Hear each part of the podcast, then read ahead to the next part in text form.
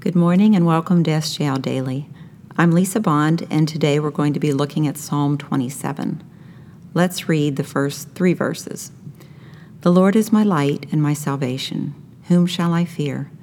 The Lord is the stronghold of my life. Of whom shall I be afraid? When evildoers assail me to eat up my flesh, my adversaries and foes, it is they who stumble and fall. Though an army encamp against me, my heart shall not fear. Though war rise against me, yet I will be confident. At the end of these verses is a very important phrase, yet I will be confident. I think that we have a love hate relationship with the word confidence as it relates to the self. Either we're lacking in confidence and can't even open a door without wondering whether we did it right, that's one extreme or we're overly confident in our ability to rise to the occasion and we wonder why everyone else can't keep up. Our sinful nature keeps us from seeing ourselves in the proper light, which is why the Apostle Paul reminded us in Romans 12 to not think of ourselves more highly than we ought, but to think with sober judgment. We might spend so much time thinking about confidence in our culture that we overemphasize it in our conversations with each other, particularly our children we constantly say, Come on, you can do it. Well, David isn't thinking here of how he can do it, but rather how God has done it. And that's what is giving him confidence. David has reason to believe that God will come through because he has a track record of doing just that. And apparently, David has been paying attention. We can totally miss the goodness of God, the provision of God right in the middle of our circumstances because we aren't looking for it. One commentator points out that there are three gifts that God has given to David that lead him to this point of confidence. And the first one is light. God has been David's light. In the context of the psalm, as he is talking about his enemies, David can see that in these dark and uncertain places, God provides a way out of any kind of fear that he might have. His light shines in the darkness, just like John wrote about Christ in his gospel. I recently told this story at a Bible study about God sending light into a dark situation.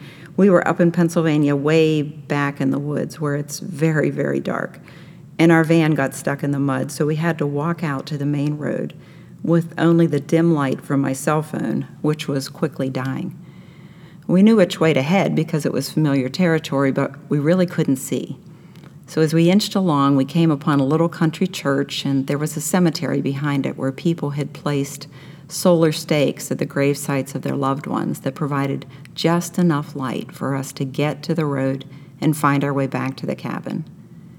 Darkness can bring out so many fears, and we need to remember, just like David, as he sees his enemies all around him, is reminding us to say, My heart shall not fear. God is our light.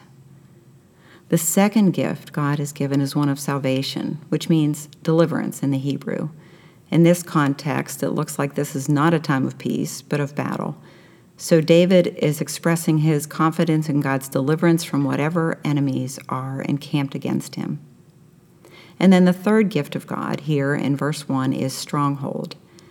Just reading the word probably brings up images in your mind of a military fortress of some type or some place of refuge where they could go for, for rest from the enemy. Even if they attack, David can face his anxieties with the truth that God is his strong tower. So David is not paralyzed by fear like we often are.